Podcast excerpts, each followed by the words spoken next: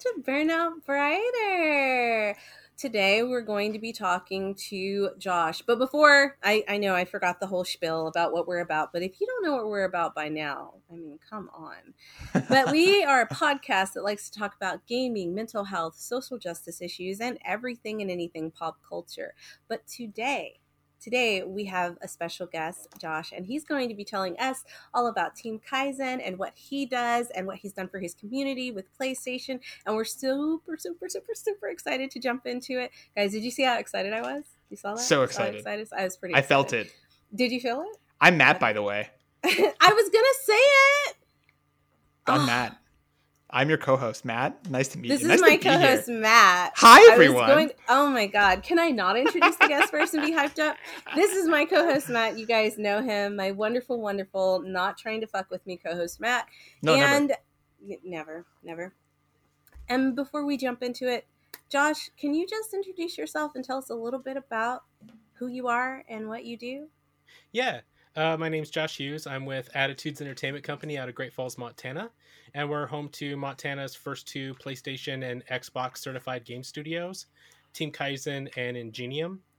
And our whole thing got started back in 2002. It was the year I graduated high school.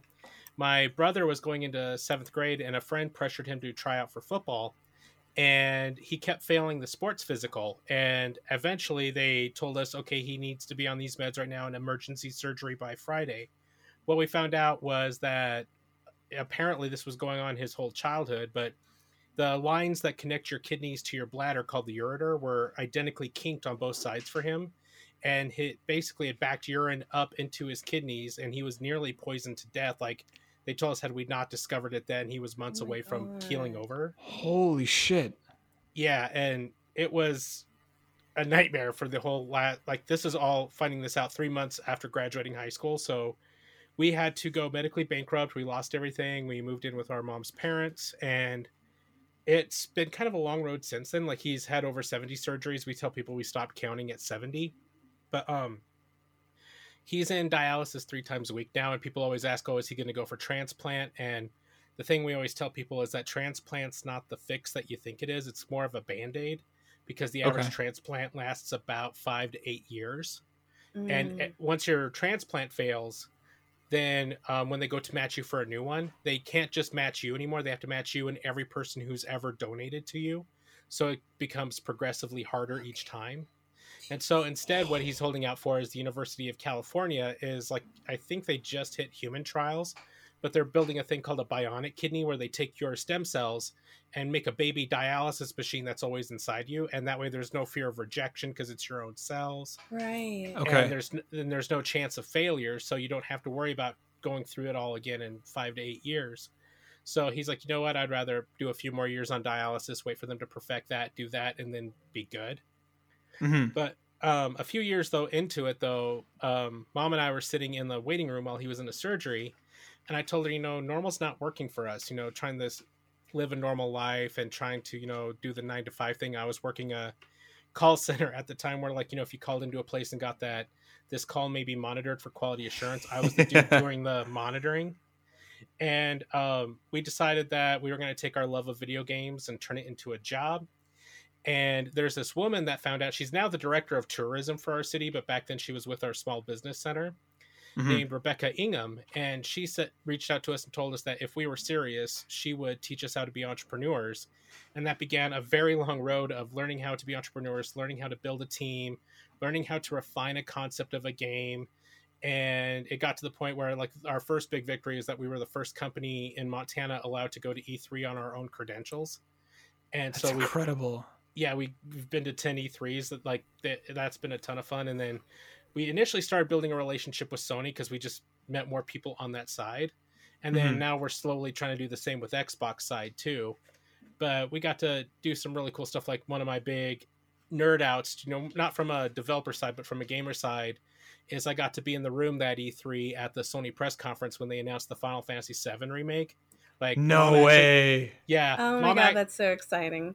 And the jacked up part about that is is that like with our staffers we had this long running thing that we would always tell our staffers you know if you're going to go to e3 with us and you're going to go to the sony press conference because we could get tickets you need to not go in expecting a Final Fantasy VII remake because we had several staffers doing it for several years, and they'd walk away disappointed. We tell them, you know what, you're setting yourself up for disappointment expecting that. Then they announced it, and I had staffers on either side of me, and I launched out of the seat so fast I almost threw them to the floor.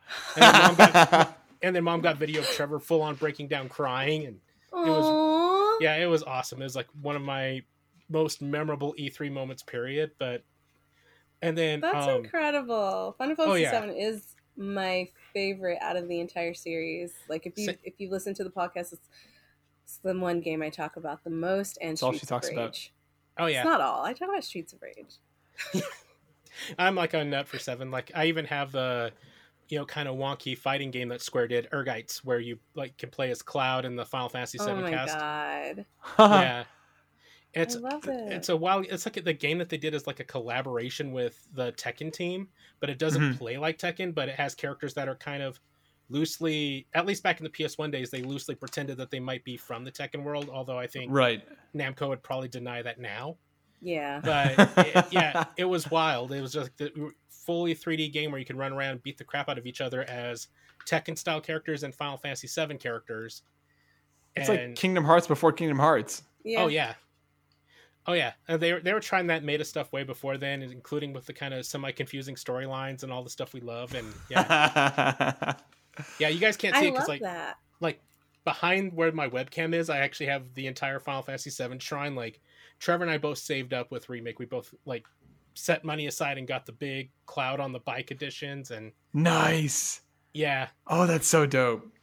Yeah, uh, you have to take pictures of it. We have to see it. Like Yeah. I can't just hear about it. I need visuals, Josh. I need I'll, se- I'll send you pictures afterwards. Yeah, All right, dope, dope. We might post those somewhere, guys. Yeah, yeah, that's fine. Dope, it's dope. All right, so moving right along, we're going to be asking everybody like what they've been up to. So first, I'm going to start with Matt because obviously he got jealous that I didn't introduce Yeah, him. yeah. So Matt, What? Me? what have what have you been up to recently? Oh my gosh, I'm so not used to being asked questions. I'm just not even sure what to say. Uh, I've been playing a bunch of War Tales. Um, we talked about it a little bit, but it's it's the review will be going live tomorrow. Tomorrow, so that by the time this goes up, it'll be fine. Uh, I mean, the the war, the review is up. Go check it out. Uh, it's awesome. It's dark. It's messed up. It's uh, it's heavy. The game is really like a lot at points, and it, it really kind of just drops you in and says, "Go figure things out. Do you want to be? Do you want to help refugees, or do you want to slay them? Do you want to, you know, team up with the farmers, or do you want to kind of let things be?" And it's you can you know just go out and hunt and make money that way or you can do whatever it is the game kind of really lets you play it however you want uh, it's a little bit rough around the edges just because it is still in early access so there are certain things that like stand out but yeah i've been playing a bunch of that uh, along with i keep playing shin megami tensei 5 that game is awesome. It's a lot of fun. It's again i don't know why i'm just in the space of like dark and dour lately because smt5 is not a, a light-hearted game. Um, but like it's giving me like almost like Jujutsu Kaisen vibes at certain points, and like it's my first SMT, and as Persona being my favorite series of all time, it's it's interesting to see the kind of distinction between them. Um, the combat's a lot of fun, and it's the the friggin' dialogue and conversation systems are still fucking gobbledygook. I still don't know how the fuck to do it. Because basically, what you can like talk, you you need to talk to the monsters and basically choose the right like conversational points to get them to join you. And it's like it's always a complete crapshoot knowing what you want to say to these things and there's no real indication of what the correct answer is. So learning that has been really difficult and i say learning with a huge asterisk because usually i just pay them off until they join me um, because i don't know how the fuck else to get them um, so that's been really awesome as well and uh, yeah i keep just uh, just obsessed with halo infinite multiplayer it's just a lot of fun it's really real good um, but that that's basically been me on top of wedding planning and shit which i mean we we recorded next week's episode yesterday which is a bit of a you know, it breaks my mind a little bit because we're going to be gone. We're going to be out in Mexico doing fun Yeah. wedding stuff. Um, but yeah, that, that's been me. Thank you. I appreciate that very much. Um, so yeah, that'll be that. That's me. All right, and Josh, what have you been up to recently? Um, I am super late to the party on this. I know some people are going to get a chuckle out of it, but about a month and a half ago, I finally got into Among Us and have really gotten addicted to that. And it's kind of funny because I know it took off with a lot of kids. And the thing with us is that, you know, on top of all the stuff we do, we do a lot of game design camps with kids and stuff. Mhm. And as a side effect of that, I've gotten really used to how kids think when they play games because, you know, they would develop games in the camp. We would watch them play it and get their feedback. And that has kind of become an evil secret weapon in Among Us, where, like, instance, like, like if I'm like the imposter, one thing I've learned, especially from the camps, is that kids, if they get on like a certain vibe, let them go and do it. So I'll let them talk just enough where they start blaming someone else. I'll be like, oh, so who are we voting for? And so that way they think I'm the part of the we and they never th- suspect me. And I feel kind of Aw, bad because poor it's like, kiddos. yeah, nah, you gotta. If you're playing Among Us, you gotta use what you can. It's it's all that warfare. yeah, and, like I, it's you know it's so bad because I'll you know if you're like multiple imposters, you'll see another person that doesn't understand that, and they'll immediately jump in chat and be all like, "It's absolutely not me," and I'm like, "You realize you're putting a spotlight on yourself, right? Like, right. Let let Yeah. them theory theory craft, you know." But So- um, Where, where do you gonna- like to play? Because I know it's, it's pretty much everywhere now. Where where do you like to play? Like, do you predominantly Um, play online, or do you play with like friends often, or your brother, or what? primarily online. Like I'm one of Hmm. those weirdos. Like I'll even play, you know, I play Apex Legends a lot, and Nice. I prim- primarily play with rando. So like I have people that kind of like one one friend of mine is this really awesome uh, lady. If you ever want me to introduce you to her for your show, she'd be awesome for your show. Her name's Kishonna Gray, and she's like a um, professor. She I believe she has doctorate level, but she's at Holy crap. University of University of Kentucky, and she talks about issues about like race and gender identity and online spaces and all that. And um, she's even been featured on like Good Morning America and stuff about it. But like, she you know would sometimes crack up following me on Facebook because if I have an issue where I have like really dumb random teammates, Uh-huh. uh, like I will like live stream it on not like stream the video, but like live commentate it on Facebook about okay, this is what they're doing now. Oh, here's how they're dying. Like like one time like the one the one that I know that she had a riot over was um I got with two guys and I was relatively certain they may have imbibed in some substances beforehand because they were obviously kind Nice. of tipsy. I died trying to protect them and there's all like three or four different squads shooting out at each other Uh-huh. and I'm seeing it through their point of view now because I'm waiting for them to revive me. They actually went into a little shack and they both hit the crouch button, crouched in the corner, and were screaming and crying into voice chat, like crying it like they like as if they were actually in real life danger. And they won. Like all the other teams killed each other, and they because got I couldn't find him. yeah, like all the other teams killed each other, and they got the champions thing. And I'm like, how? And I'm like, like This There is my go. strategy in every FPS game I play. I try to find the most decrepit area that nobody's going to look in, and I just chill. Yeah. Well, the weird part though is like that shack had weapons and stuff in it, so there was like reason to go in there. If you'd have just opened the door, they would have been right there. But they just seriously, cowering. yeah, they were they just, just kept- lucky. yeah, and they were like screaming and chat like, "Oh God, help us!" and like crying and stuff. And I'm like, Oh my god. I'm like, okay, I believe That's in you. Go out there and aim the gun. like, They That's must have been on something good Yeah, to, to, to have that kind of reaction. So yeah, and I was I'm in dumb shock, and I'm just like watching, and I'm like, I can't even believe we won this. But well, I guess luck. that's I guess was gonna- that's you know it's a good thing you protected them, right? Because I mean it led it led to the win. Yeah. I was gonna say too though, like Persona, like you know, Final Fantasy VII is like my favorite game of all time, but Persona Five is like right underneath it. Yes. So I was gonna say, like, you know, I actually, to my nerd cred, I platted uh, P5, P5 Royal, and Strikers. So Nicely done. I only P- I only platted P5R. P5. I don't know how you finished that Persona Compendium, man. I looked at that. I was like, no, no. it's hard. Well, and the one that took me forever was like in the original vanilla P5. Like you actually have to do an optional fight against the Twin Wardens, and it's one of the most ridiculously unfair fights you'll ever do in a turn-based RPG. Like it's just evil. Like It's like broken, man. Yeah, I feel that. Yeah, like well, and I saw a thing. I wish I could find the article too because I've had to explain this to a bunch of people. But someone somewhere online actually data mined the game, and they Uh-huh. found that there was a hidden mechanic in that fight that they never tell you about, and it's never used in any other fight.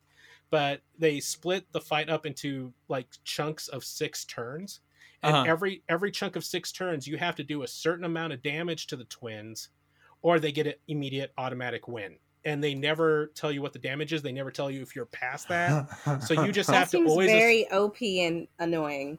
Oh yeah, and w- once they taught you that in the article, you're like, oh okay, now that I know that, make three people be the tank and one healer, and just Yeah. stick to that, and then it becomes easy. But otherwise, you would never know it, and you they would just get a random automatic win, and you would be left scratching your head like, what the hell happened? And yeah. thank yeah, platting P5R doesn't require anything crazy like that. Like when I saw Yeah. that that was not on the trophy list, I like screamed very loudly, like in joy, like yes. Yeah. But um, like I was gonna ask because you know I've been trying to ask people online. So many people are very kind of touchy on the subject of, you know, comparing P5 to Shin Megami Tensei 5 because I was like trying Mhm. to ask people. I'm like, you know, I've tried Nocturne a couple times and it didn't really click with me the way Persona did, and I was hmm worried about spending the money on not on you know Shin Megami Tensei 5 hmm without knowing if it would actually click with me the way Persona did. So does it click more like Persona? It doesn't honestly. Oh, like okay. I like sh- SMT5 mm, like you got to kind of work to love it a bit. I didn't immediately fall in love with it. Like the world is more dour. There's no there's like it doesn't like I, I don't know. SMT fans get really really picky once you start bringing up this conversation. Uh, but it Yep. really just does lack the heart that Persona has. It's a much more dark, dour affair. And like I said, like one of my biggest gripes with the game is just because the way that the conversation works, it's a central like it's a central mechanic. It's the base. It's the way that you get other you know demons more often than not. But like the world is beautiful. The combat's still fun. It's, it is still you know your Persona SMTS combat. Um, so if like, but the combat has to be the biggest sell here. Yeah. Um, so like if you like the combat and you're looking for like a more traditional JRPG that's much more focused on combat and then the world around it is there. Um, with like again, and like the story is very heady. It's very angels and gods and demons and devils. So like it's it's it's very heady stuff with a lot a lot of combat. If that sounds appealing to you, I would definitely tell you to check it out because the game is quality, but like it's not it's not it doesn't have the same immediate catch that Persona does in my opinion. Yeah. Yeah. Yeah. Like um, one of our programmers, Raven, was actually cracking a joke with me about it online, saying, "Oh, you know, be careful asking people that, because you know you'll set off the piranhas. You know, if you Yeah. dare say that Persona Five is you know more popular than Shin Megami Tensei." And I'm like, "Yeah, I'm being careful." Yeah, it's a I- lot of I've very salty people- SMT fans. Yeah, Yeah, uh, I saw a couple explosions on Twitter where I'm like, "Oh my god, she was telling the truth," and like I was just like watching, like, you know, I'm one of those people that I don't even, you know, I like I for instance, I love Final Fantasy VII, but you know, I'm the first one to, you know, crack a joke about you know Aerith dying or whatever that you know, Mhm. like where one of my favorites was back when the PSP game came out. And Kotaku had an article where they had a picture of Aerith, and they just put a giant arrow said "Insert large katana here," and like it's one of those things where you feel bad laughing about it but Yeah. it's kind of it's kind of like an old yeller joke it, you know you have to laugh but yeah, cover Where, up the like- pain. yeah and it's like it kind of blew my mind that you know that i wasn't seeing that similar reaction out of that you know so i was like okay i'll be careful but when you brought it up i'm like oh cool someone i can ask but Yeah, yeah, it's a it's a fantastic game. It's just like you have to know what you're getting yourself into a little bit more. so it's very similar to nocturne then I haven't played Nocturne. This was my Oh. first SMT. I tried to get into SMT4 and I couldn't, and then this is my first one that I'm like giving it a proper go, and like it it it's a bit more work to enjoy it, to be honest. But like, it's click it's click it's clicking the more time I spend with it. But it does, for me, Persona was like I'm in right away. This was is very much like a I'm like 12 to 14 hours in, and I'm like I understand the appeal and like I want to see where this is going, but I'm not like oh my god I have to play it right now every second of every day like I am with Persona. If that makes oh sense. yeah yep Yeah. that makes sense Yeah. What about you, D? What's been going on? What's new? Um, I've just been listening to you guys. That's all. There's nothing, nothing else been going on. Just that. Mm-hmm. And then. really, I nothing else has really been going on. Um, packing for the trip. Mm-hmm. Mm-hmm. Mm-hmm. Um, did some Christmas shopping. Mm-hmm. Mm-hmm. Ate some leftovers. Is that one of your new shirt sweaters? I can't. tell No, this is actually from Super Combo Man from. Oh, game. it's so dope. It's Oh, nice. old. It's a cool Yeah. shirt. I have never It's seen that one before. It's nice though. I've I've never worn it. I left it Well, here that in explains it. Tennessee. Yeah, but uh, yeah, it's Justin's company in Terabang. Mm. So that was the game they came out with. Yeah. yeah. But yeah, that's really all. I'm sorry, guys. I'm pretty boring today. I haven't I haven't really done anything. well, been, I we've been watched. I, I got some tacos. okay. oh that's good Did you watch more delicious. Arcane? No. I mean, I will at some point, but no. I'm just. It just doesn't excite me, Matt. It's not exciting. That's fine. That's okay. I respect your opinion. All right. But I will try. I've been seeing so much art of them, so like I, I might, Mhm. I don't know, maybe after the wedding. Fair. Mm, okay. Cool. Sorry. But okay, moving what I do have something. I, I know I just apologized, but this is so random. Um so I was I realize I say sorry a lot. It's very Canadian of you. Yeah. And I was getting like a Pokeball and like it was A taking Pokeball? a Pokeball, yeah, Pokeball. Yeah. Not a Pokemon ball. Okay, like, that's all I'm thinking of. I don't know what you're talking about. Pokeball. It's like it's like sushi but in a bowl. I have to look Pokeball. this up. You keep talking. P O K E. Okay. So, um, it wasn't even us that was being slow. There was like a huge order before us, and then like a little order. But I kept apologizing. So you know what it is. I got it. I kept apologizing, and then the guy was like, "I think you just like apologizing," and I was slightly embarrassed, but without thinking, I was like, "No, no, that's not it. Sorry." And then Yeah. Nice. I can't help it. Nice. I just Nailed it. Apologizing. Yeah. Anyway, so moving on. Just we have some questions for you. But before we do, um, because I think I forgot to ask at the beginning, is can you drop the information on where our listeners can find more out about Team Kaizen, what you do, and all of that? I know Yeah. you mentioned you had a Twitter. Yep, Twitter is uh, Zookey TK. That's Z O O K E Y T K. Zookey's always been my online handle, and um, for whatever reason, it was taken on Twitter, so I added the TK for Team Kaizen on the end. Mhm. But um, our main website is teamkaizengames.com, and that links to like our YouTube and all that. Uh, our main Twitch channel is Addatudez. That's A D D A T U D E Z. And uh, we're trying to get back into more doing streaming stuff. Like a lot of times we lately we've been using like YouTube and TikTok, and I'm Zookey TK on TikTok too to primarily show like latest that we're working on with like our characters and stuff and like just bits and pieces of development but we're hoping to get especially in the next year get more into a swing of doing more full length things. And then um for schools and stuff we do streaming through groups like streamable learning and Outschool and a little bit of twitch on that front too but like for instance we just got a grant where we're doing some presentations to schools on the importance of diversity and inclusion in game industry and tech Nice. Hell yeah. That's So a great topic. Oh yeah, and so we're doing that for like the next month. Like it's sponsored by a group called If slash Then that they hi- like they're primarily hi- about highlighting women in tech roles. Although Mhm. like we're kind of expanding it to more all, all kinds of diversity to you know because we want Mhm. kids of all backgrounds to see that. hmm But um, it's been really cool working with them so far. And like our first talk is next. Like, well, we're doing one like this week online to a school, but then we're gonna actually go out to a rural school and do an in-person presentation. And one of the things that we love to do that's kind of fun is that we take Little Big Planet and use it as a replacement for PowerPoint and build presentations inside of a video game and then show that to kids so that way it's a little more engaging than a typical PowerPoint. Uh-huh. That's a really cool idea. But guys, Yeah. we'll have all those links. Sorry, I didn't mean to cut you No, off. We're going to have all those links down at the bottom so that you can find out more about Team Kaizen and Josh and his brother and like the incredible grant the Mhm. incredible games that they're making and the progress that they're making within their community, which is awesome. Which kind of rolls me into my next question. Like, tell us a little bit. We watched the video about you getting PlayStation in and like all the kids being excited and like what I guess what I want to know is what inspired you to do that, to like branch out of just being a developer. And please tell us the story about how you got PlayStation to come to your town because that was incredible.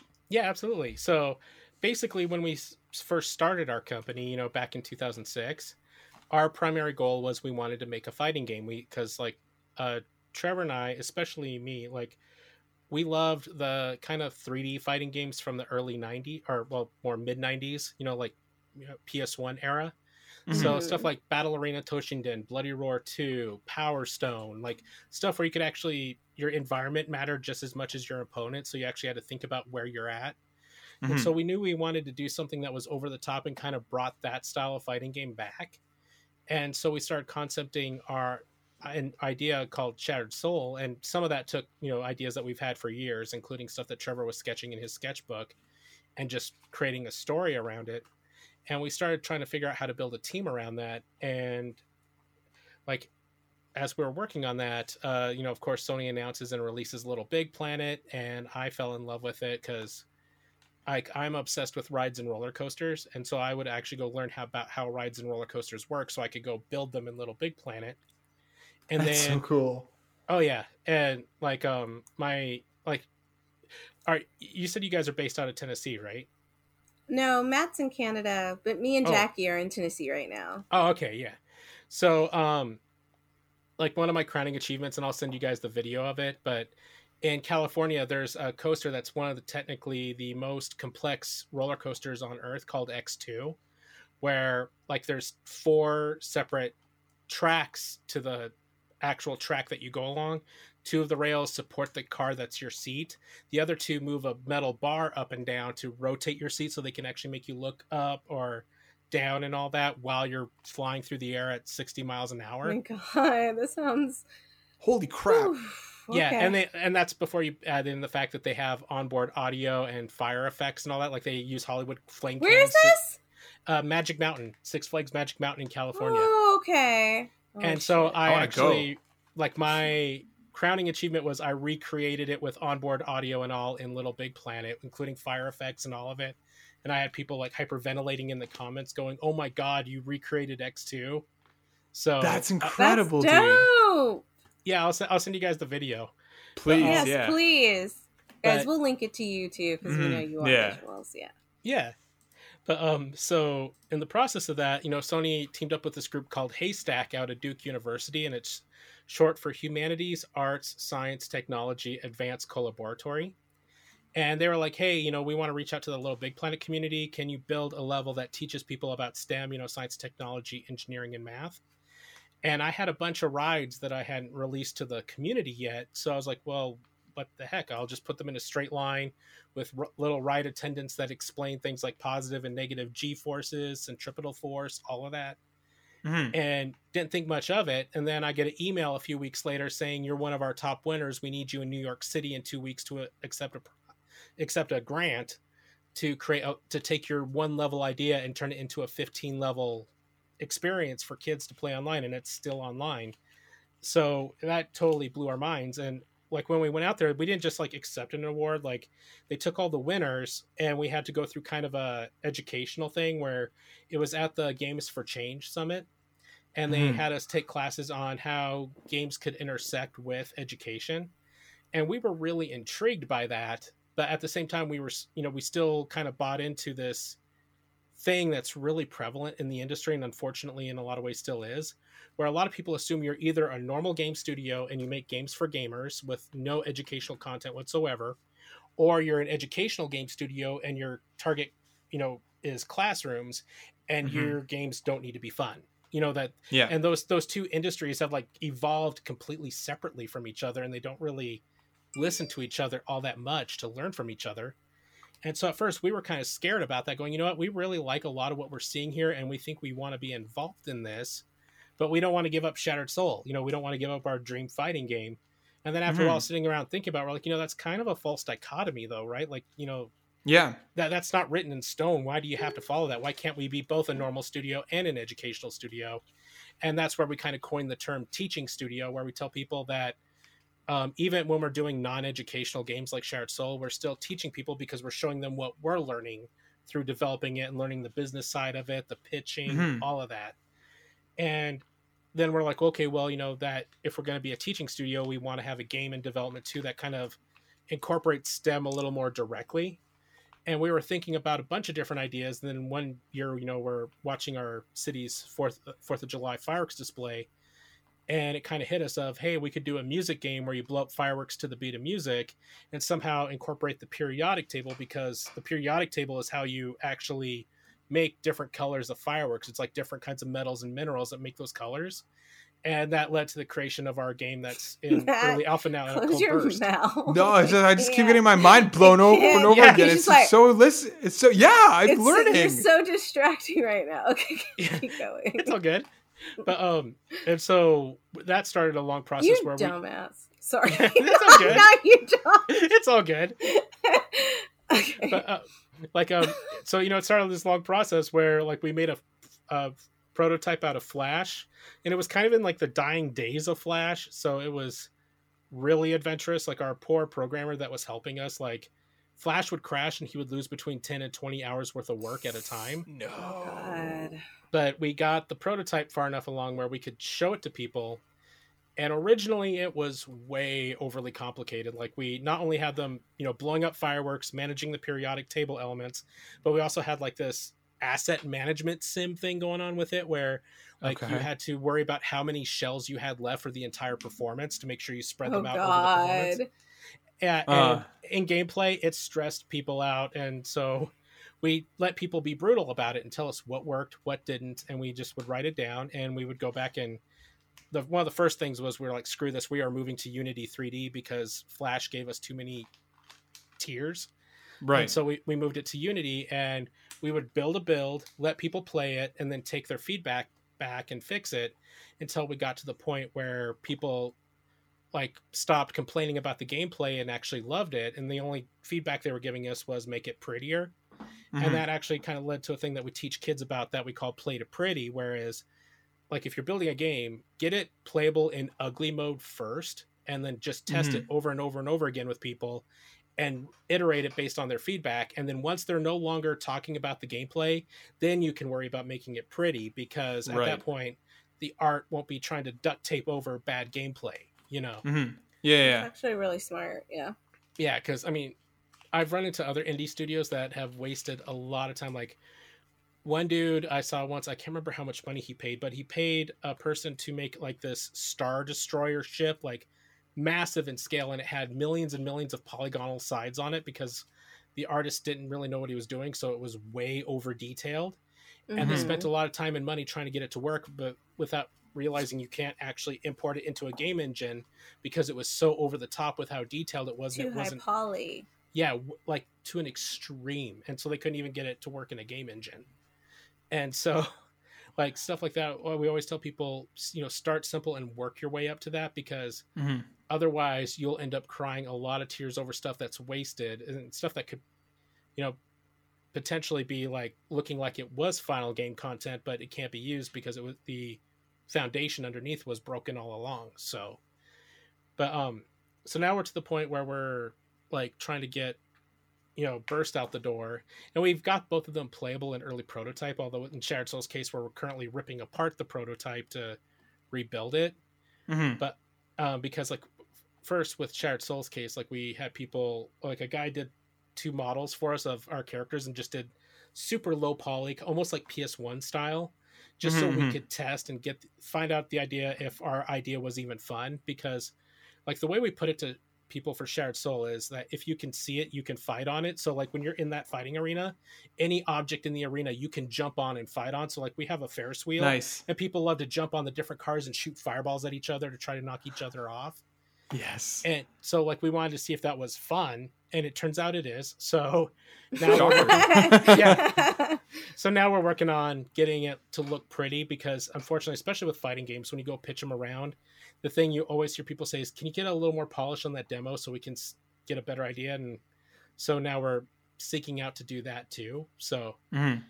you know it's always an interesting balance because you don't want to put too much polish on the front end like i said you'll it you know lest you find out your game sucks and you wasted a lot of polish time that could have been refining time but on the other Mhm. end when you get to the point where you think you have something you can actually attract funding with you have to start adding in that polish because the people typically doing the funding want to be able to imagine a final game that might be making that money back and it's a lot Mhm. easier for them to manage imagine it if your demo has polish so it's that weird kind It's of a fun catch Delicate 22 balance. Yeah. yeah So something I actually wanted to ask because like I think you said you mentioned what it was 2006 when you looked at the situation and you were like we need to do something a little bit differently given how you know the state everything that was going on with your brother and yourself and your family um, to kind of start getting into game development. And I think that's really forward thinking because I mean the indie space at the time was nowhere close to what it is today right? I mean back in 2006 it, the indie landscape was a much much different thing. So I kind of wanted to ask like what led you to that to that point of being like you know what? I think this is a viable solution for myself and my family because it's not just you. You were very clearly thinking about everyone around you as well taking your love of video games and fusing it together. Were you nervous about that decision? How did you feel in those moments, and like what kind of brought you to that point? Oh yeah, good question. Um, well, first of all, like when I was in high school, like I met a guy online who ran an indie studio out of Canada that was called Two Guys Software. Later reading the Crucifix, and I don't think they're around at all anymore. Like, like I was actually just talking to someone else online that neither of us have heard from the studio in a long time. So I think he's kind of just gone quiet, you know. Mm-hmm. But um, he taught me the basics of game design because he and I would nerd out over games online together, and he let me be an assistant writer and um like he had idea he was really heavy into gothic themes so he mm-hmm. wanted to create basically kind of a doom or quake clone called eternal war where it was about an angel that got trapped inside a suicidal person's head and had to talk to them from the inside to get them to a good place you know battling their okay. inner demons literally you know mm-hmm. And so he let me kind of help out on that kind of learn writing on that learn team management and so I was doing that all throughout high school, and but he was still very much PC side, and I was still very much, you know, console gamer side. I'm still very much, you know, like what I would call a controller jockey. You know, that just and I've been learning keyboard a little bit more because especially eh, since I play Among Us on everything I can get it on now, but um, I'm still a lot more comfortable with a controller. Mm-hmm. But um, so I already kind of knew some bits and pieces, but I didn't know the business side yet. That you know, thankfully Rebecca was able to teach us and I didn't know much about networking or team building yet I, that I had to learn. But the thing is, you know, a lot of people from the outside they're always like, "Oh man, it must have been scary to start that." But I think that for us, it wasn't as much because, like, when you go through medical bankruptcy and all that, you already lose everything. Like the worst already happened. So True it kind of removes some of the fear from there because it's like, well, there is no other direction but up. Even if we quote unquote fail at this, it's still better than where we were. So, like, uh, I guess there, that's kind of the blessing hidden in the curse there that it gave us the, you know, the one, you know, medical bankruptcy sucks in a lot of ways. And our, I'm a firm believer that our country needs to move towards like universal healthcare to protect people from that. But mm-hmm. on the same end, I will say for our specific circumstance and our specific life story, it did give us an environment where we could be less afraid to try something extreme because the extreme things were already happening, you know. So, um, but yeah, like uh, when we talk to kids, one of the things I tell them is that when we were started, the term indie wasn't even around yet, mm-hmm. and it's been interesting to see the rise of it, and especially as we're getting to the point where we're pitching around, because it's still kind of an interesting space because you have some people that really understand indie and understand that you know there's all these different ideas out there that you can work with and that you know your business plan should be primarily based around you know just succeeding and breaking even not so much being the next among us or the next Fortnite you know? Right. But you still have situations where it gets a little weird because like for instance I, i'm not a big fan of like microtransactions or you know using blockchain or nfts or anything like that. Mm-hmm. and there's some funders in the industry that go after indie but when you go to pitch to them, they expect you to pick whatever is the most current popular buzz term. Right. And like we, we we've been at pitching things where we were pitching burst, and like people started asking us questions about stuff like blockchain and like that. You know, I had the poker face on, but my heart just dropped because I knew I'm like, this is a competition we're not going to win because when we're telling, oh, we're no, we're going a traditional route. We're going to charge a, a fee up front for people to download the game and then down the road we may have like DLC song packs or whatever. But sure, yeah. For the most part, though, when people pay fifteen dollars for the game, we want them to feel like they actually got fifteen dollars worth of content. Yeah, yeah. Mm-hmm. like not not a sales pitch on oh hey you need to spend tons of tiny little increments here to complete your experience. And Darren would absolutely love you. Yeah, yeah.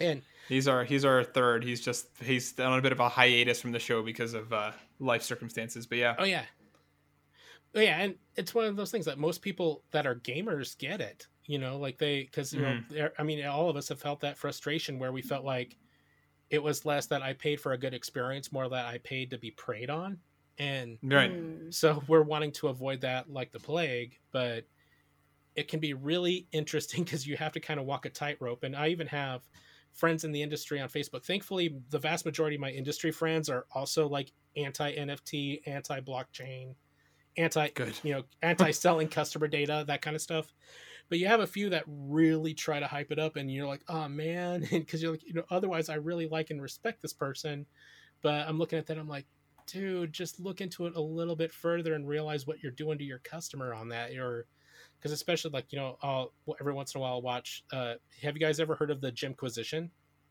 Yes. Mm. Yeah. Yeah. So uh, Jim Sterling did an episode, and I God, I want to say this is like two or three years ago now, where he interviewed people that were affected by things like microtransactions and especially loot boxes because he was more aiming at loot boxes.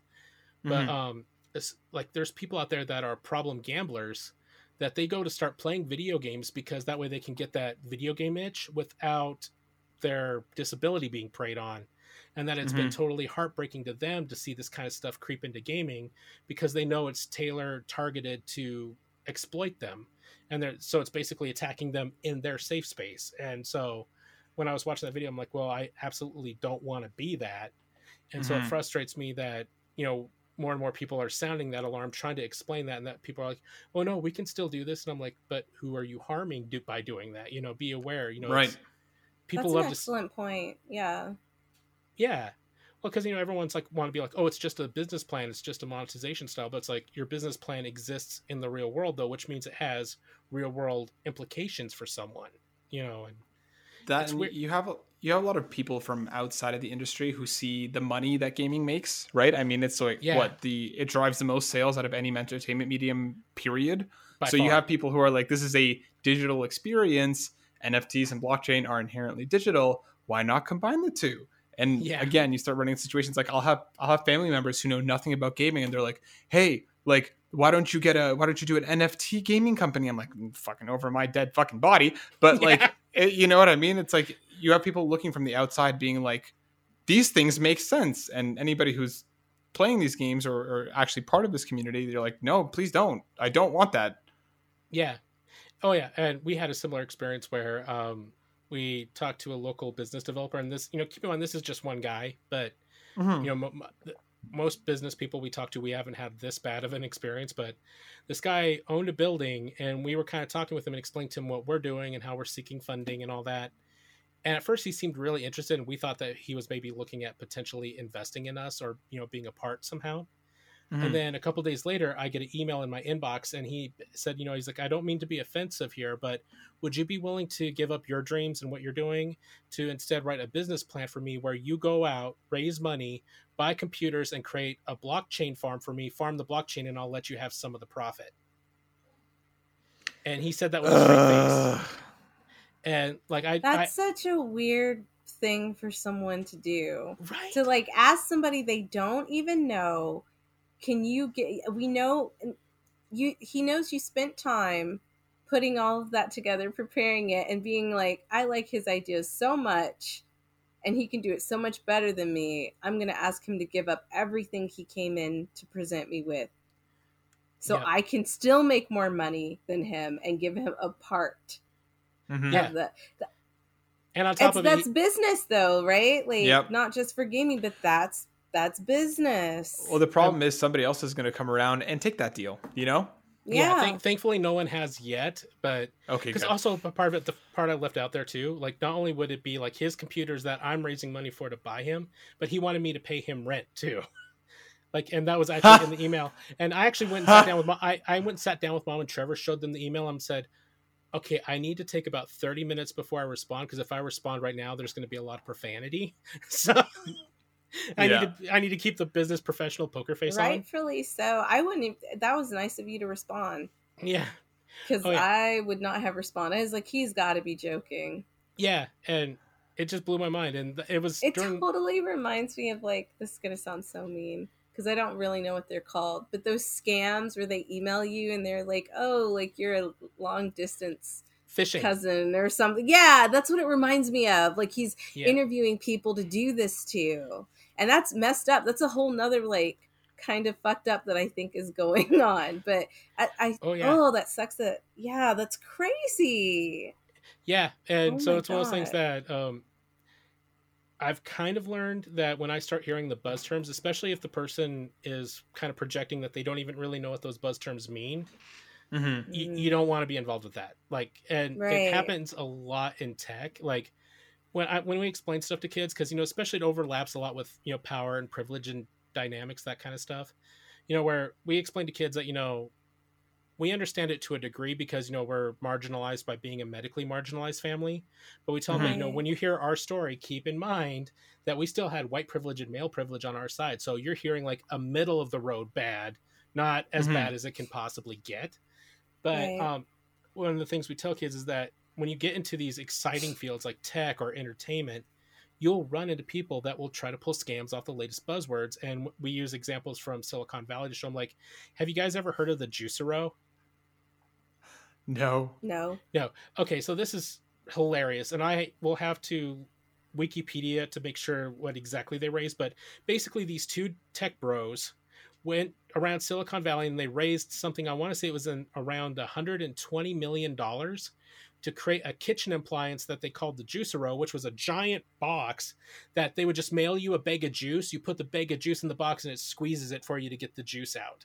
and they wanted to charge customers $700 per appliance and they convinced enough people to raise 120 million dollars. I'm very confused. Um, where did the bags of juice come from? They sent you the bag of juice Yeah, with the appliance, and then instead of just opening the bag of juice, you Yeah. would Put the use juice this in the- overpriced seven hundred dollar machine to.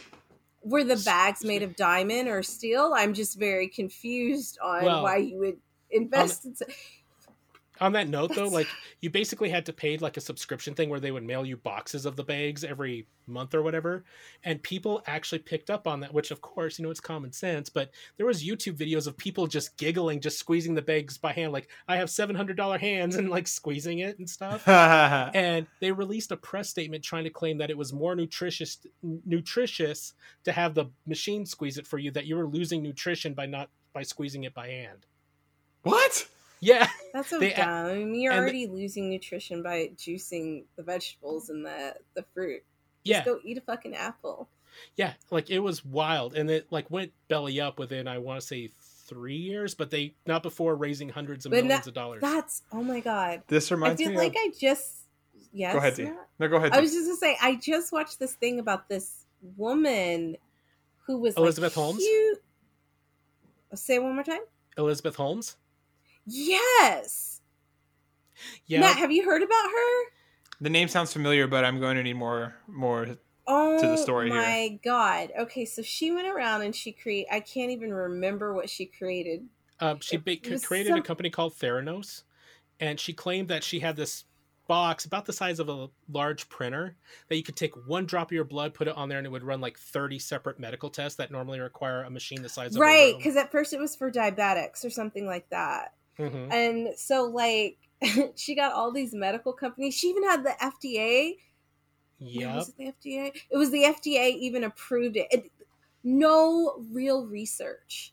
Yeah, no. No real research on this. No like medical from medical doctors, nothing. And she was able to convince the FDA and other medical facilities And Walgreens. who went to school, yeah, and Walgreens to have these things installed. And yo, she was on like Times Magazine. She was, Meeting with presidents. and it was all bullshit. Yep. It was all bullshit. That reminds me of like my favorite. It's funny you bring up Silicon Valley, Josh. Just like I'm thinking about the show, but like hot dog and not hot dog. They like there's like a bit in the show where this one guy is making an app, and he like basically spins it as like a. It, it's use your camera to detect what the food is, and then the, like once it detects the food, it would show you all like the ingredients to it and all the things. And he Yeah. basically and he's like prototyping it and he's showing, and he goes to a hot dog, and the thing goes, the app goes, "This is a hot dog," and then he goes to a watermelon or whatever the fuck it was, and it goes, "Not hot dog," and everybody's and it's like they raised a shit ton of money for this because they were pitching it as like a food detection thing, and all it is is hot dog, not hot Not dog, hot dog. and I fucking died.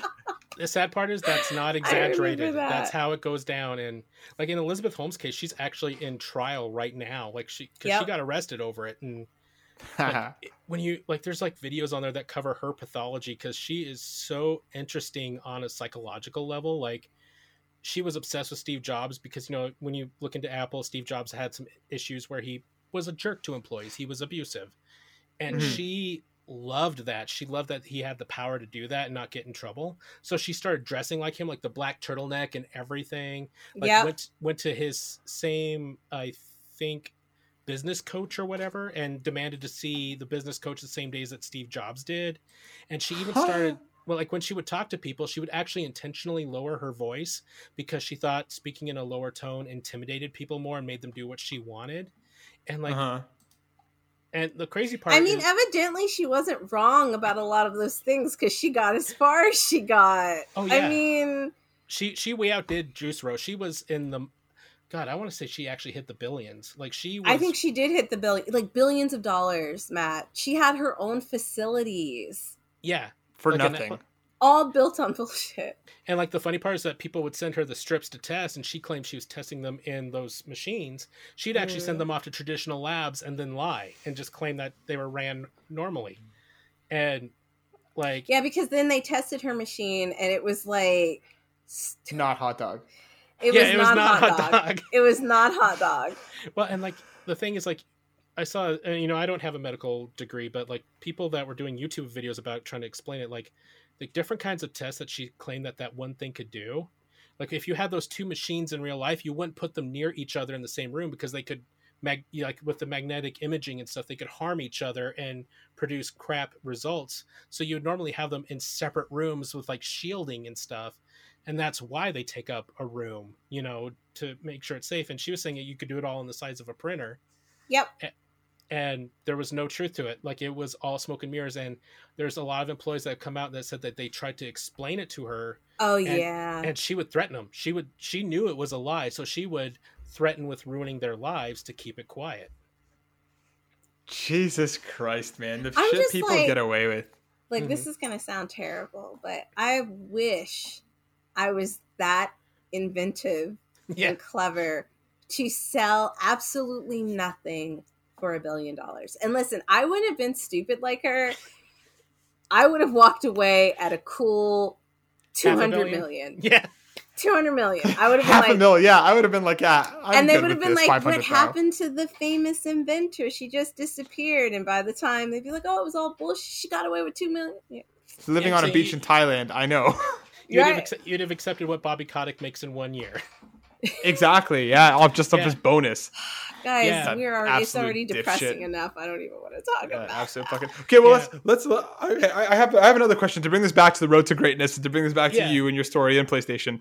Um, how was I, something that I'm curious about is like how was gaming like gaming kind of there for you and your brother through some of the worst moments because I'm sure you what your brother has gone through and you and your family have gone through has been a lot by any stretch of the fucking imagination. So I wanted to ask like how was gaming there for you in those tougher moments and then how did it feel like, you know, being part of PlayStation's Road to Greatness because that's cool as fuck. Yeah. So, um, well, first of all, when I was in middle school, you know, like my parents worked at group home, you know, like for troubled youth, you know, from when I was a little kid, like they started when I was two years old and mom quit in 2003 when, you know, Trevor's stuff came down.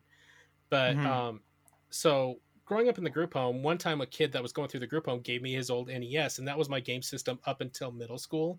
And I mean, it was a broken down NES, like, we did the blowing on cartridges thing more than I would like to admit. And now that I know as an adult that that's not a good thing to do, I'm like, oh, we probably It made that- always worked. It Yeah. That's work. all I'm gonna say. Yeah. It, Yeah. it always eventually works. So I don't want to hear nothing. Okay. yeah, yeah. Got. But so, uh, my NES finally died, and a kid was staying the night, and he and I actually, to a degree, like we didn't fully take it apart, but we had basically attempted triage and surgery. Like we were going through all our imagined checklist of everything that was wrong, and we finally decided it was time to have a funeral. You know, but Time to blow on it.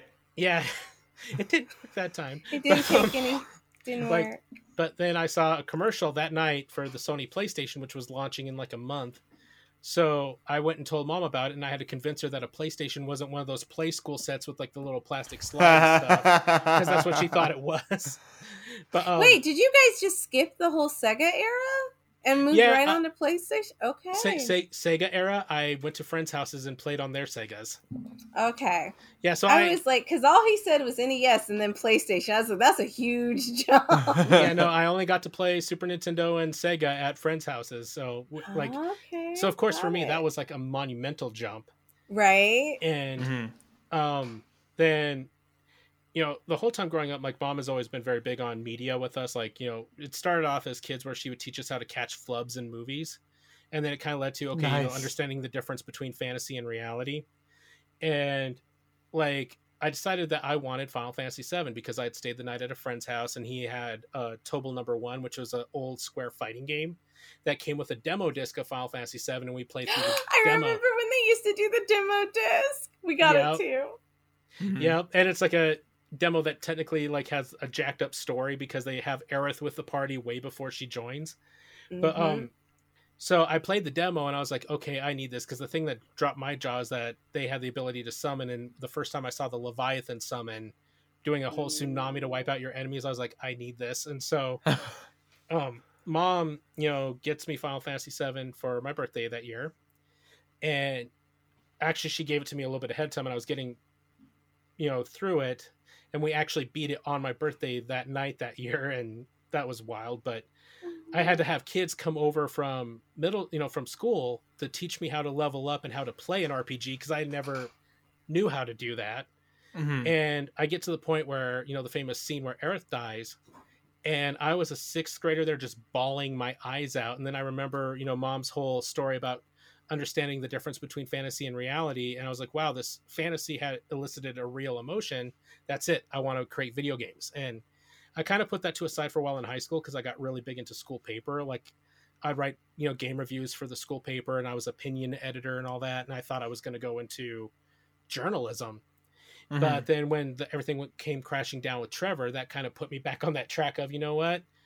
Since everything went to crap, you know? Let's shoot for the stars. I want to be a game designer again. And so that I hold Final Fantasy VII in very high regard because like I know I've beaten the original over 30 times. I stopped counting at 30, but every it used to be that every few years I would play it through again, but now that remakes out, I just tend to go goof off and remake Mhm. especially like I'm slowly working through the PS5 version to see what they did with uh, different haptics and stuff. Just to, Mhm.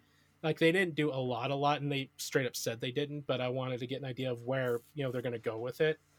Mhm. But it's just you know falling in love with that fact that you can elicit real human emotion and you can comment on real life things like you know how Final Fantasy 7 covers you know corporate responsibility because where ultimately you could say everything in that game ultimately came down to malfeasance on, on Shinra's part you know like that yeah. they, they, they were Mhm. so worried about profits that they didn't worry about impact and that not only created environmental destruction it created sociopaths like sephiroth who ended up going off and being a way you know a massive problem too so it kind of had that Mhm. resonance to me that again you know it just blows my mind that so many people want to run companies now these days but don't want to think about okay how's my company impacting the world how, how Right. am i doing right or wrong you know Right.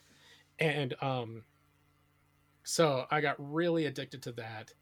And trevor loved watching me play final fantasy 7 although he kind of leans more towards kingdom hearts side because by the time he was getting you know into his kidney problems and he was spending time in the hospital i'd bring up a tv and the ps2 and he'd sit there and play kingdom hearts. So kingdom hearts kind of became his entryway into final fantasy. Like he's actually beaten sephiroth on one and two and i watched him do it and i was like oh hell no No, Like- no, thank you. yeah no like th- that's a ridiculous op like there but um we both just fell in love with this whole idea of storytelling and how it can you know be so impactful and emotive through games and like that's definitely why final fantasy 7 is one of my favorite stories and then with persona 5 like i absolutely love the vibe that persona 5 has that it, that no matter how bad things get you can have a positive impact on the world like that that's such a driving theme to the whole story of it because coming from our family's background like you're like you know i don't want to compare myself to other people that experience marginalization because you know you only know your shoes you only know your lane.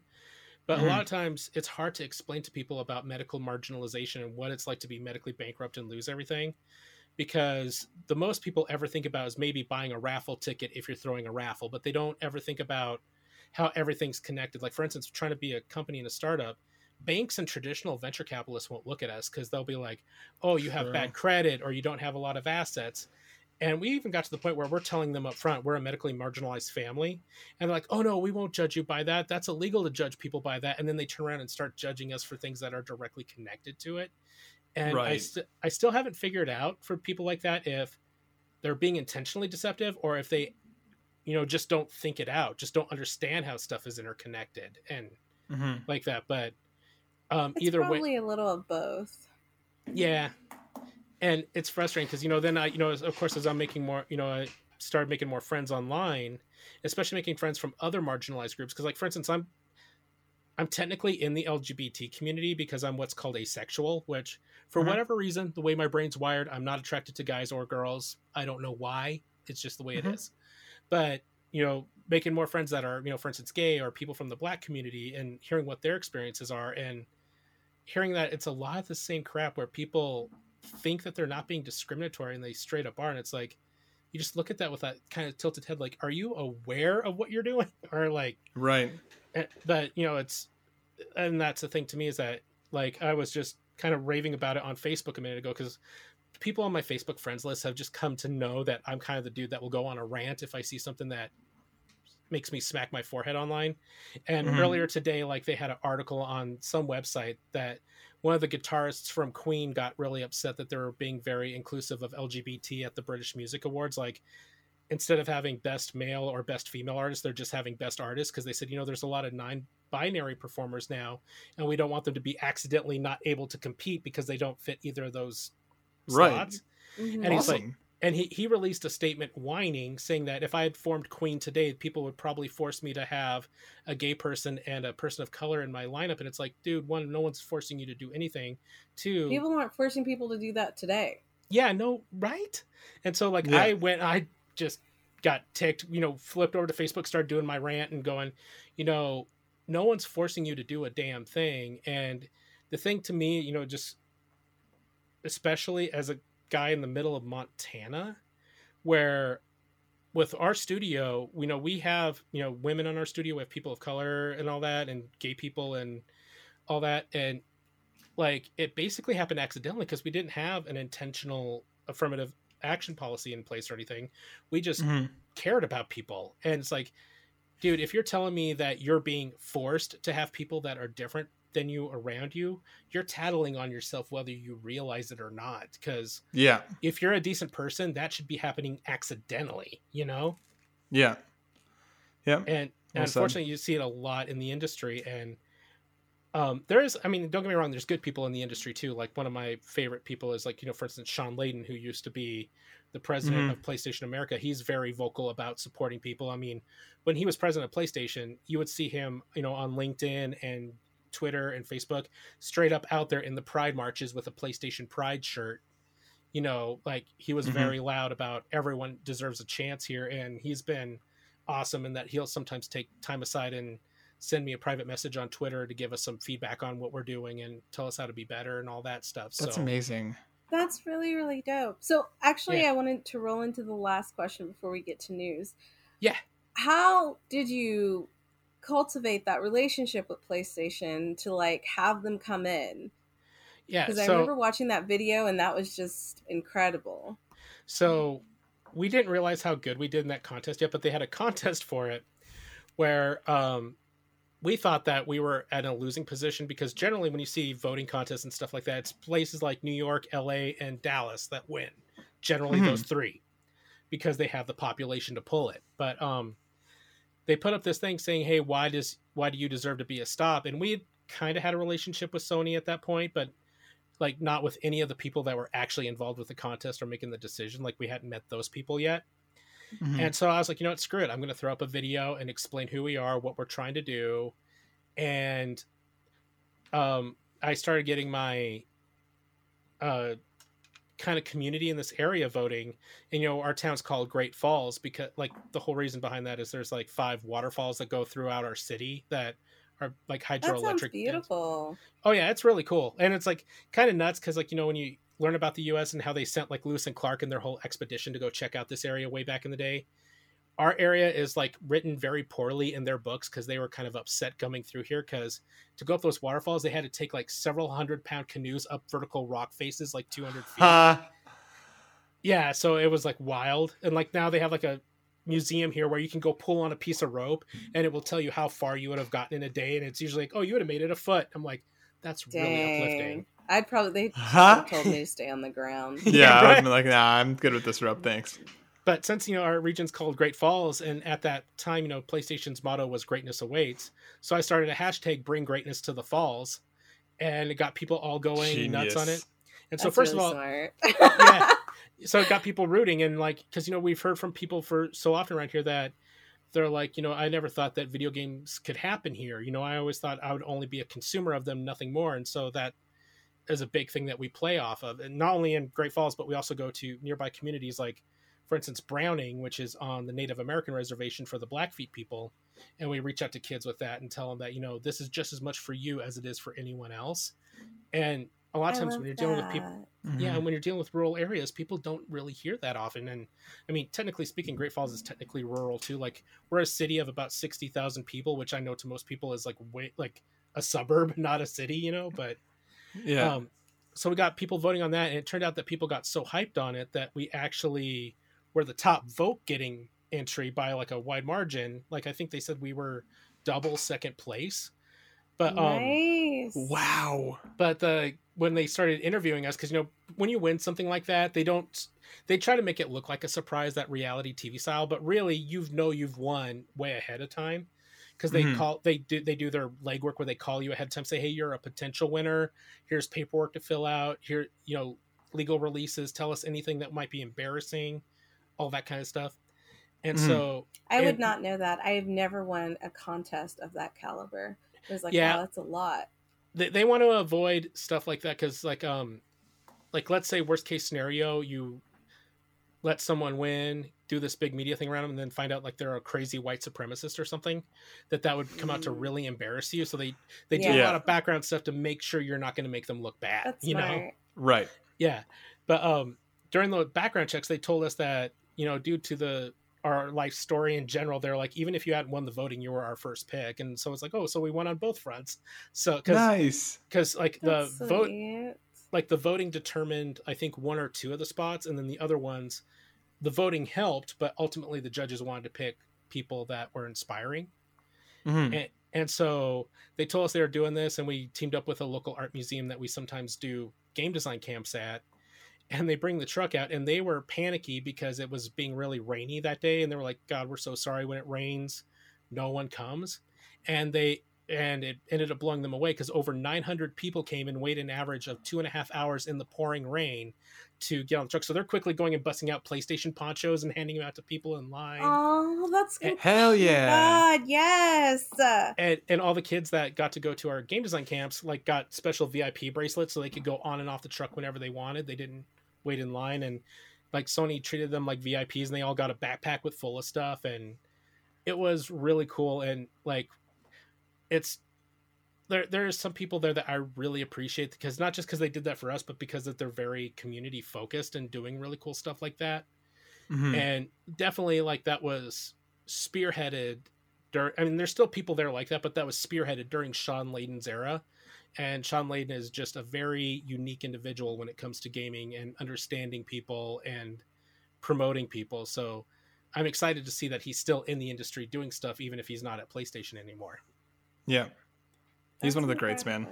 oh yeah Well, thank you for sharing your story with us, and I hope that inspires anybody else out there. Like, Mhm. like you're never really at your lowest, and I'm not saying that to be insensitive, but like once you get there, like there's always something you can eh, do if you have like the drive and the the want and the need, right? Yep. So, um, yeah, Josh, your story is so incredible. I remember when Jackie first started working with you; she just graduated, and um, she told me she was working for a game company. She was super super excited she's and so she awesome and Jackie Jackie's a real one. And so like and she's been like even though she has a full-time job, she's been like working because she like helped with the rigging of some of your characters and I remember I was just I hate rigging. So I was always giving kudos to her. But I just wanted to shout out Jackie really quick because she is the one who helped with this connection. So thanks, oh, Jackie. Oh, And when you guys are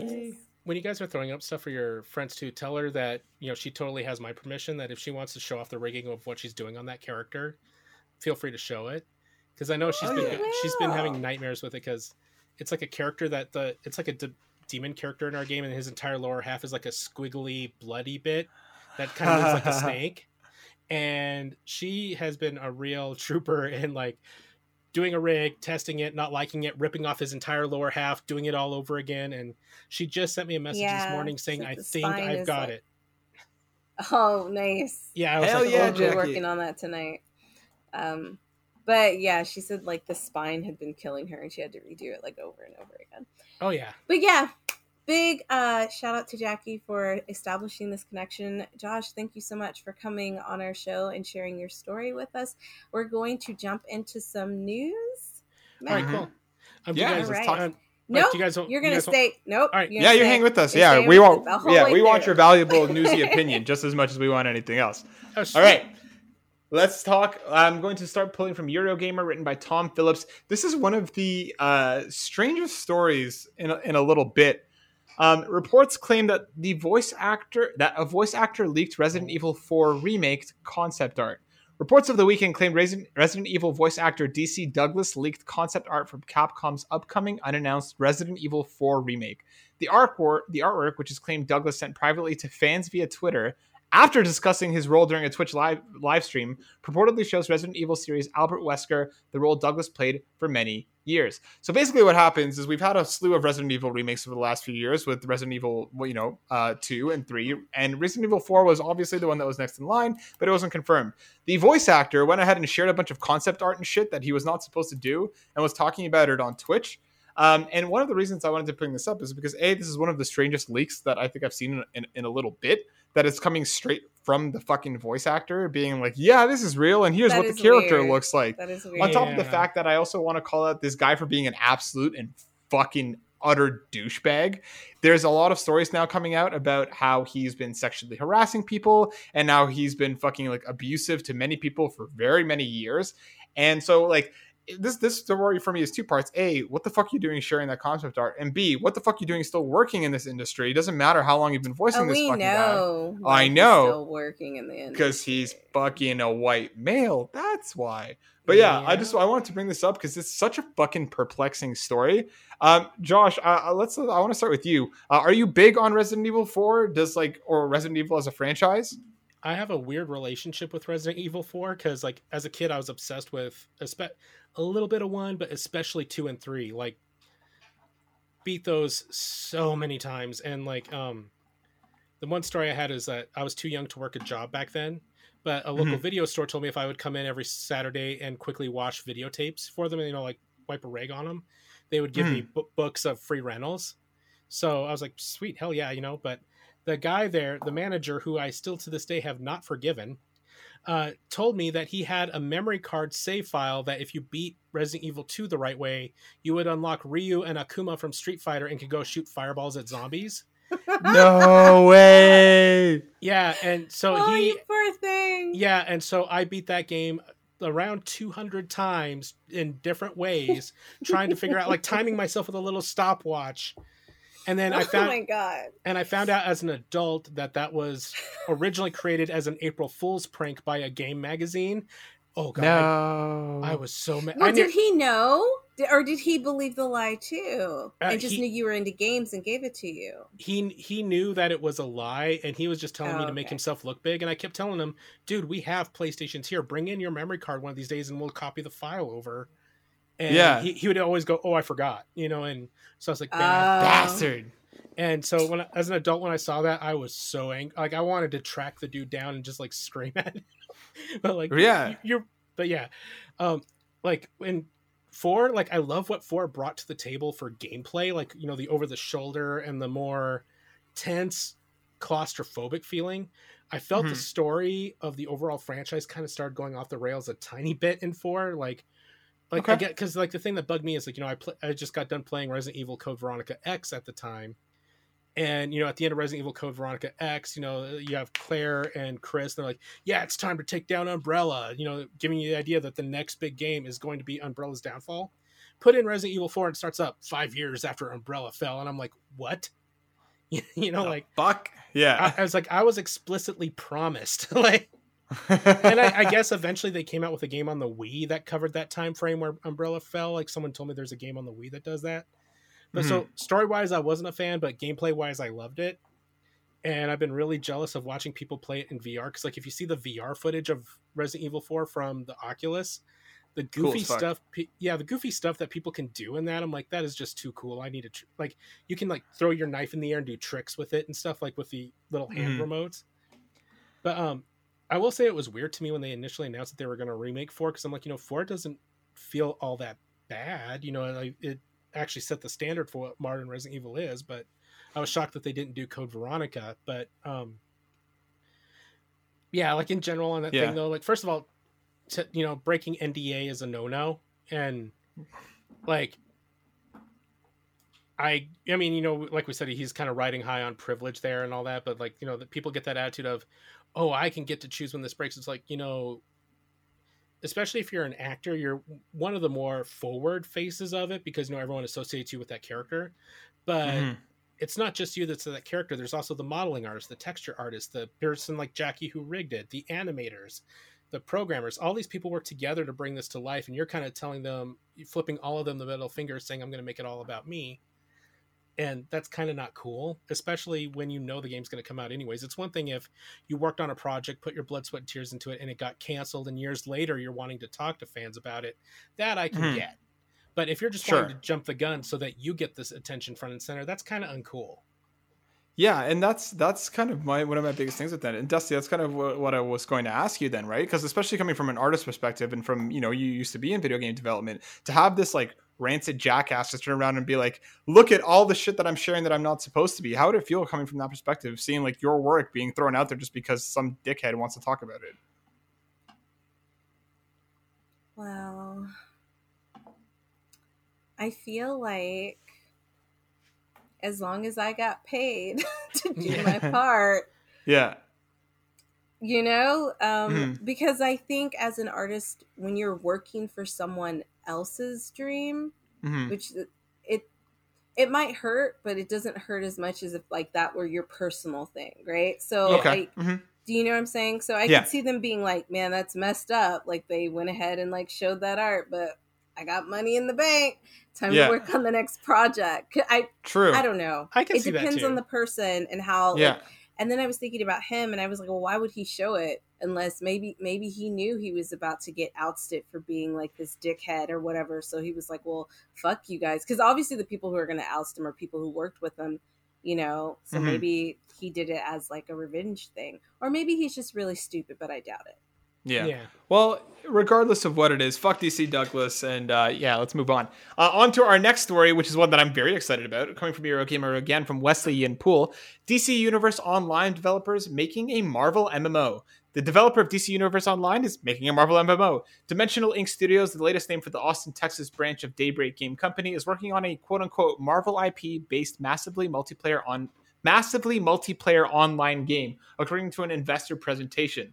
So, D, I know you are a massive MMO fan, and you know you like Marvel fine. You like some of the old stuff more than you do the new. But like, what would you want to see out of a Marvel stuff. MMO? What would you want to see out of a Um, Marvel MMO? I when you were saying that, I was like thinking about that. Like, how would they like categorize? Like, would they have like six different like types that you can play? Mhm. Um, where would your powers come from? Is it the same like level? I wondered about the gameplay, Mhm. and then I wondered like, is it going to include like people from the main cast like telling a story that way? I I am intrigued because I do love MMOs.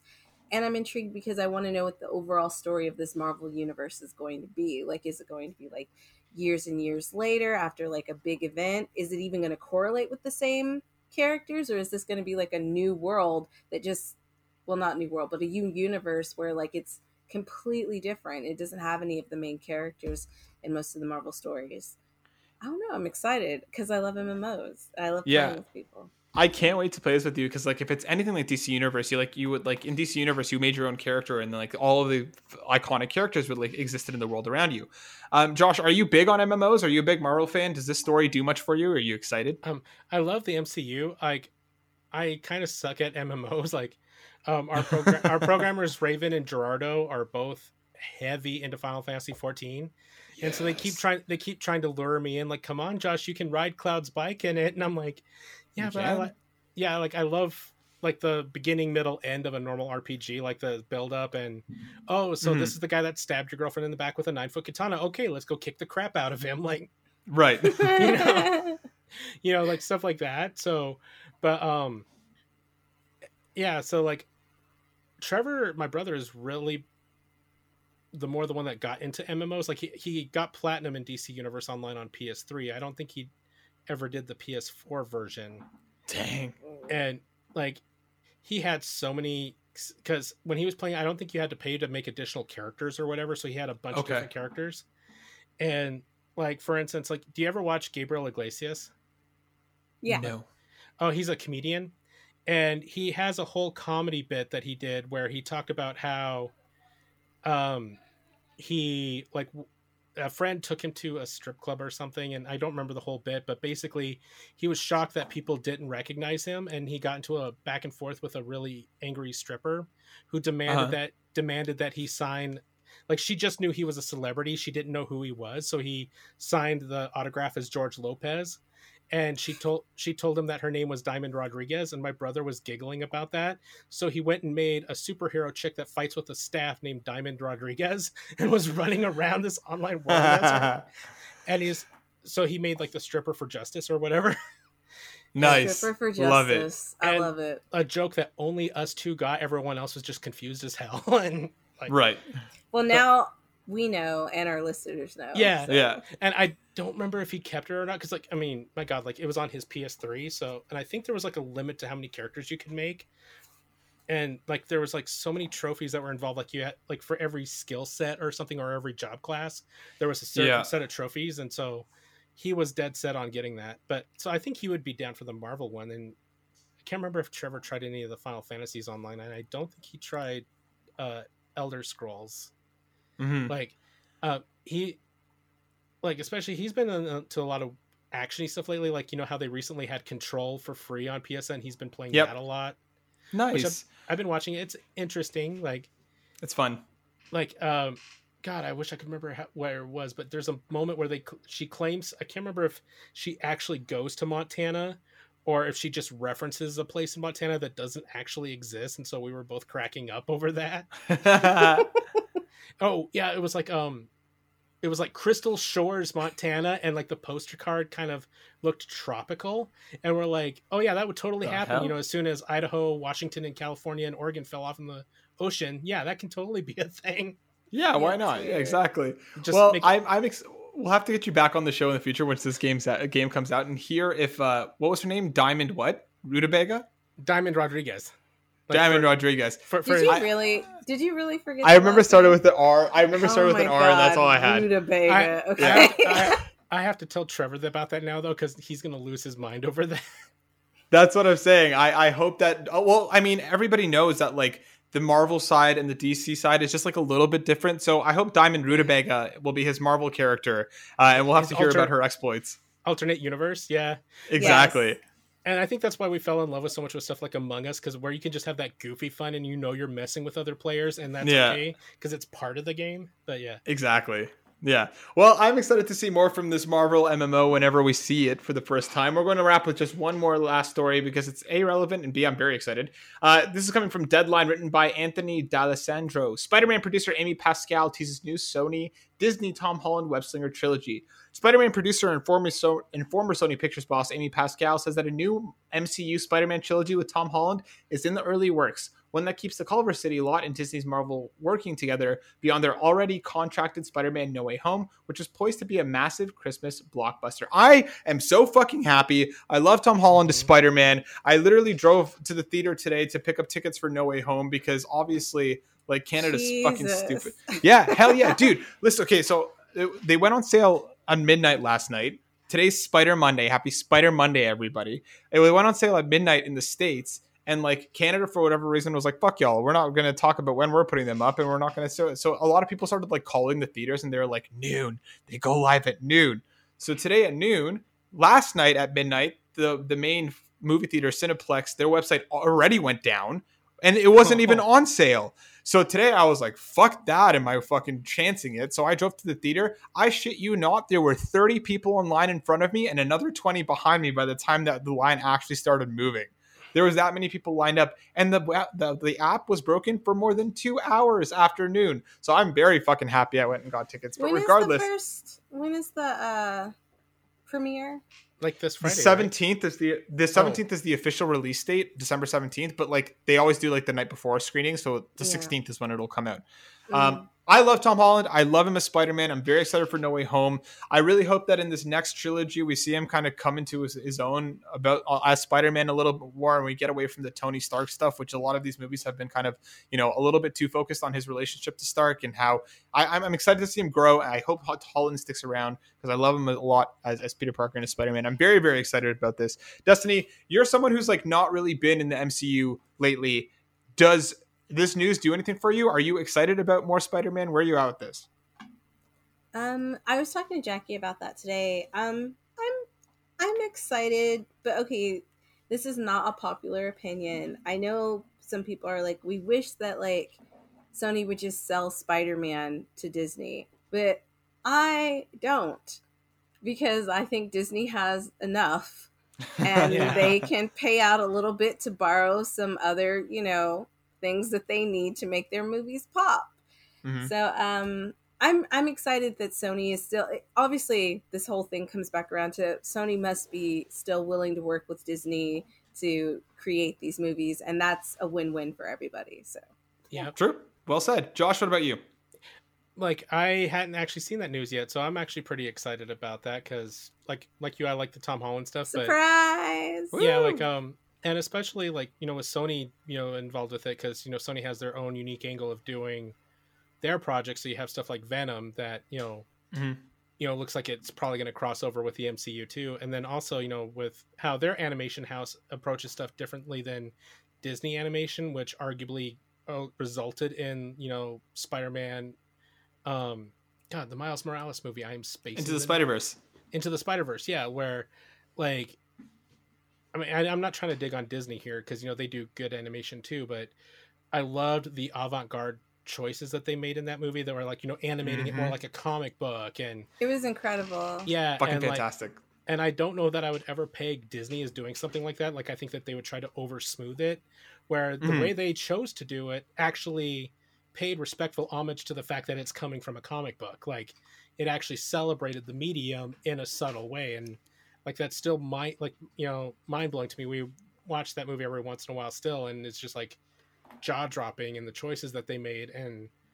I think that's what happens when you have multiple different studios and different groups that can make stories in a medium like that that they don't have one overlord telling them these are the boxes you need to check this is how it needs to look they Mhm. have people that can kick the can a little bit and you know or not kick the can but kick the box over and say well let's try something different let's try incorporating this 2d medium into our moving project and it made something that was you know genre defining so I'm Mhm. really excited about that, and I love the whole long form storytelling they're doing. I'm still kind of not because I don't read the comics myself. I just have friends that do, so they fill me in.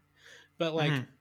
I'm still not entirely sure where they're going with this current phase of MCU because you know for quite a while during the last phase, you had friends going, "Oh, it's Thanos. They're building up Thanos." So okay, I Yep. know then. This one, I'm still not sure. Like, I don't know who the main big bad is. You know, was, I'm having fun with it as it is right now, but it, eventually it would be Mhm. nice to know. And this is mom. Hi guys, Hi, mom. how Hello. you doing? Good. Good, how are you? Cigarettes. All right, I will be done in here in a few minutes if you guys want. You want you want to go? Sure. All right. See ya. Bye. And- and nice this is meeting Trav. you. And this is Trav. Trav, Hi, what's Trav. going on, dude? Nice to meet you. Tell him about Diamond Rutabaga. Oh yeah, so um, Trev, remember in um, DC Universe online where you made Diamond Rodriguez? Yeah. I told him that story and he forgot the name of the character. He's like, "So wait, what was your brother's character again? Diamond Rutabaga?" And so they're saying now that you, you have to make a character named Diamond Rutabaga someday. Gosh, I haven't played that game pretty much since it launched. I platted it and dropped it. yeah, So It's okay. The Marvel Marvel MMO. the Yeah. Marvel MMO. Yeah, the team that did it is making a Marvel MMO now. oh shit. Yeah. So- Good reaction. all right, so I'll be I'll be with you guys in a few minutes. All right, see you guys. Have a good night. You too. You Take care, man. too. Yeah. Yeah. well, But yeah, so Go I'm, ahead, I'm finish. excited. Like I, I think it. I think it's good, but like you know, like I said, the big thing is, and I think this kind of ties into what Destinee said, is that you don't want one monopoly controlling everything because Mhm.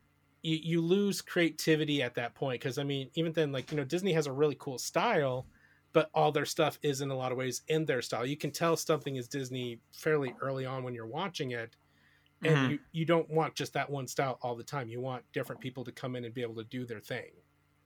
Well said. Yeah, I agree. I mean, and it, it birthed into the Spider Verse, which is one of, if not the best Spider-Man movies anyway. So Yes. yeah, I mean, I'm all for them being weirder with it. I'm just happy that Tom Holland is sticking around, and we're gonna get more of him. And you know, well, I hope they get a little bit weirder with it on Sony's side too, because I actually liked Venom and Venom 2. I'm actually Yeah. kind of excited for Morbius. So be weird, do more shit. But that brings us to the end of the show. I'm gonna pass it back over to Destinee. Oh, okay. Catch the ball. So- Catch the ball. Oh, Catch the ball. I don't like catching the ball because Catch you the never ball. put. I caught it. Catch the you ball. never. You never put me the in the right. You never put me in the right space, and then I just look like an idiot with my Catch arms waving too. around. No, that was pretty good. But anyways, thank you so much, Josh. That was that was an incredible surprise. Your brother and mom popping in. Yeah, right. That was awesome. I'm not gonna lie because the camera, at the feed through is kind of blurry. I thought she was sneaking up behind you to hit you in the back of the head. And I did not know because her arm was up with her keys and she Yeah. just quietly came Josh about to get smacked. Yeah, no, when I, you when you watch this later on YouTube, look at my face. You can tell I'm very confused and concerned at the same time, and I don't know what to do. Amazing. And like really quickly before we go, like y- I Mhm. just wanted to double check. You guys wanted me to send you the video of like uh the uh, like roller coaster I did in Little Big Planet. Yes, Yeah, please. yeah, yeah, yes, yeah. yes, please. Send As us well- anything you want us to showcase. Homie. Yeah. we got right, you. and I'll send you the pitch video for Shattered Soul too. Keep in mind it's rough and early, but and then also a Mhm. video of Burst and like we're yeah No, I want to see it. yeah we're going for But some stuff. before you, Oh, I'm sorry, I'm I'm gonna cut you just really quick. Yeah, yeah. Before you go, just drop. I know you have so many. Drop your website and your Twitter again for us. And we are definitely, guys, we are going to have all the information down below. But just so Mhm. you can hear it one more time, what was that? Twitter. And Twitter.com. what was yours? Yeah, yeah. Sorry. Uh, Twitter.com slash Zookey TK Z O O K E Y T K. That's also my Instagram and my TikTok handle. And then for our website, it's Team Kaizen, and Kaizen is spelled K as in King, A as in Apple, I as in Indigo, Z as in Zebra, E as in Elephant, N as in Nancy. Games, G A M E S dot com. And then Addatudez, A D D A T U D E Z, is our Twitch handle, and that's like our main company like Team Kaizen and Ingenium are studios under Addatudez. And yeah, like we would love to, you know, you know, hang out with you all online. Um, one thing I might be asking the community's help for on soonish is I we did just pitch Burst to a project that like a competition that's going on, where Mhm. we'll, we'll find out if we're officially accepted in March, and if we are, we will need people to vote for us that we could get funding for the game. Hell yeah. Yeah, please, please come back on and talk to us about it then. and we'll, we'll make sure we'll get we'll get we'll people kind of definitely and do a yeah, highlight for it. Yeah, exactly. Well, thank you so much, guys. Thanks, Josh. Thanks for coming on. Don't keep your mom and your brother waiting. Yeah. Um, we just well, we need your computer to stay on for just a second because we have to like upload stuff. But that is going to be it from us. Josh, can you say bye? Bye. Thank you so much for having me, guys. Matt, can you say bye? See you later, alligator. Guys, see you later. Bye.